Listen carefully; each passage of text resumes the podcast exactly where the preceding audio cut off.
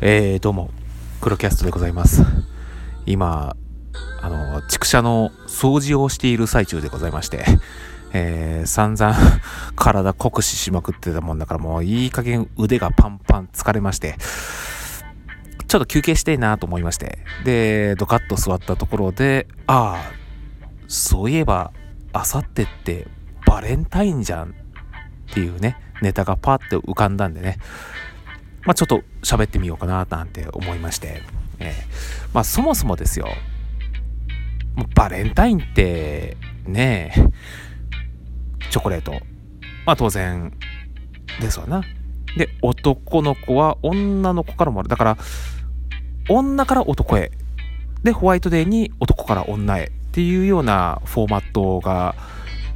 ね日本独自に今まであったわけなんですけども。でもこれがね、まあ、最近、まあ、アメリカナイズされてきたのかねなんか女の子がそこまでチョコレート買わないからっていうことでねなんか友チョコ友達同士であげましょうみたいなやつとか自分チョコとかね自分のためだけに買いましょう。で逆チョコでね男から女へあげてもいいんじゃないのっていうようなね、えーなんかそんなようなマーケティング戦略がバーってなされてきてもうなんていうかどっちでもいいよねみたいなね雰囲気がだいぶ出てきてて。で今年のトレンド今年のトレンドは義理チョコそろそろやめませんかっていうあのあれ売りたいんじゃないのっていう、うんなんかこう逆になっちゃったみたいなね、えーなんかゴディバだったっけ？あのチョコレートのね最大手ですよ、うんそこがそういう運動をしだしたってね。本当に大事な人のためだけにチョコレートをあげればいいじゃない。そんなね安いチョコレートをね、えーなんかそれなに好きでもない上司にあげたりするっていうのはもうそんなしがらみやめましょうよっていう。まあこれに対抗してねブラックサンダー作っている会社がね、えーいやいやいやいや義理チョコをやめるなんて言われたらうちら売り上げ落ちちゃうじゃん。ね。いや義理チョコを出しましょう出しましょうよって言ってね、うん、まあゴディバなんていうチョコレートになるとゴディバって義理チョコとは結構縁遠いとかね。やっぱゴディバ買うぐらいだったらやっぱそれは本命として使用される率が高いから。だからゴディバはそうやって余裕ぶっこいてそういったことが言えるのかもしれないんですけども。まあある意味でもうなんか義理チョコっていう習慣自体にそのゴディバっていう会社もなんかへきへきしてるところがひょっとしたらあるのかななんていうふうについつい私はね邪推してしまうとこあるんですね。ほらよくねそういうこのシーズンだからって言ってなんか需要が一極的に集中するとさ残りのシーズンが全く売れないっていうことがよくあったりするじゃない。でも我々ねなんかいろんなそういった経営をしてる身としてはさ常にコンスタントに売り上げがこうこう一定キープされているのが一番安定した経営なわけじゃない。ね。クリスマスのシーズンだけケーキドコーンって。バレンタインの時だけチョコレートの売り上げドコーンってなったりして残りの月はそこまで売れないなんていう風になったらこう工場の稼働をするにしたってさやっぱそういった波の上がり下がりっていうのははっきり言って面倒なわけですよな。うん。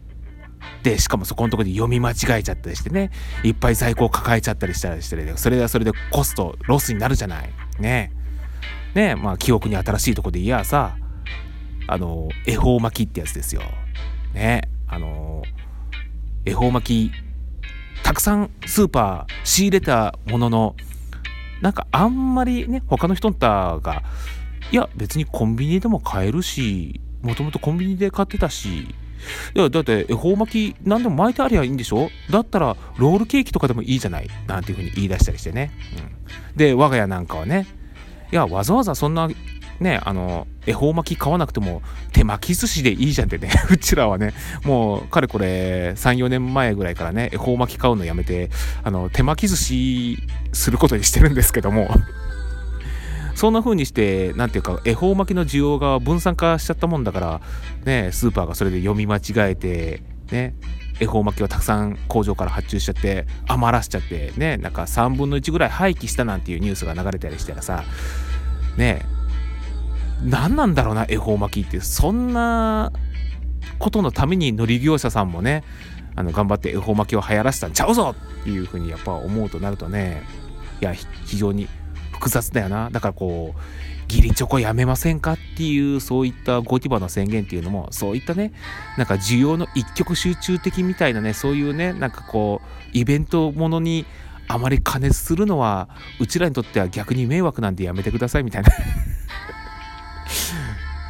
まあまあこれはあくまでも私の想像ですよ。私の想像ですんでね、え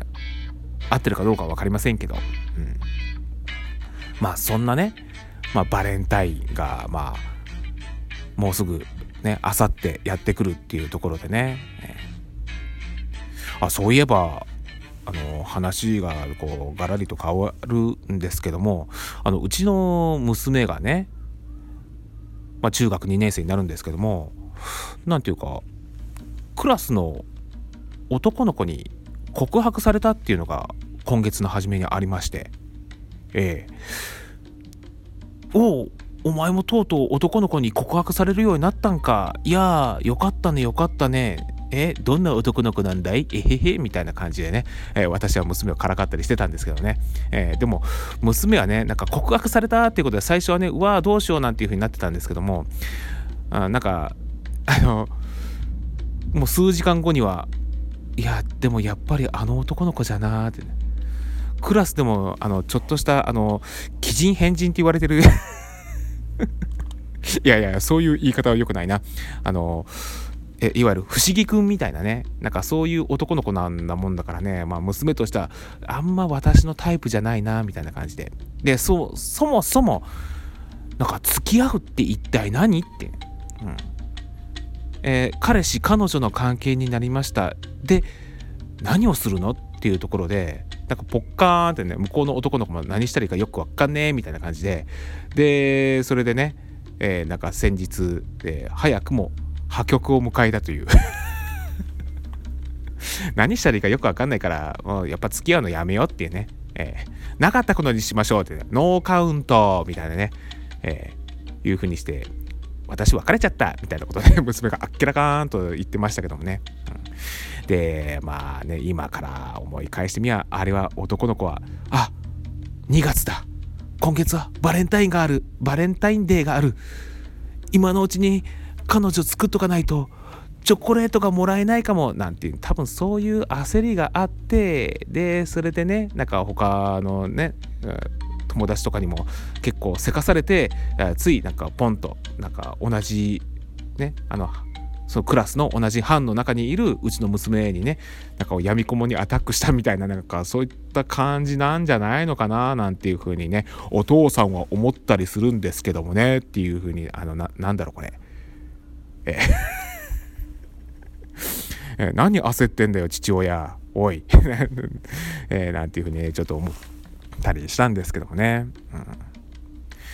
まあっていうようなねなんかそんなちょなんかこうやっぱバレンタインね。えー、まあ結婚した後でもさなんかバレンタインでね妻からチョコレートもらうもらわないっていうのでやっぱうちらみたいなアラフォーの人いまだに一喜一憂したりするとこ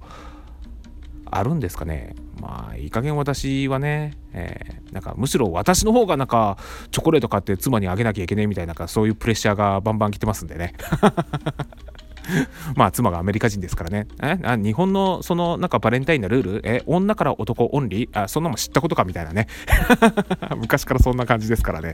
あなんか買いに行かなきゃなーってなんか今からね、うん。まあでも昔と比べるとね男がこのバレンタインのシーズンにこうチョコレート買うのにもねなんかこう雰囲気的にえそこまで抵抗感がなくなってきてる感じがあるからねまあ非常に昔と思うとチョコレートが買いやすくなったなーなんていうふうに私自身は思ったりしてるんですけどねどうなんでしょう？はい。というわけで、そんな、あの、チョコレートの話。うん。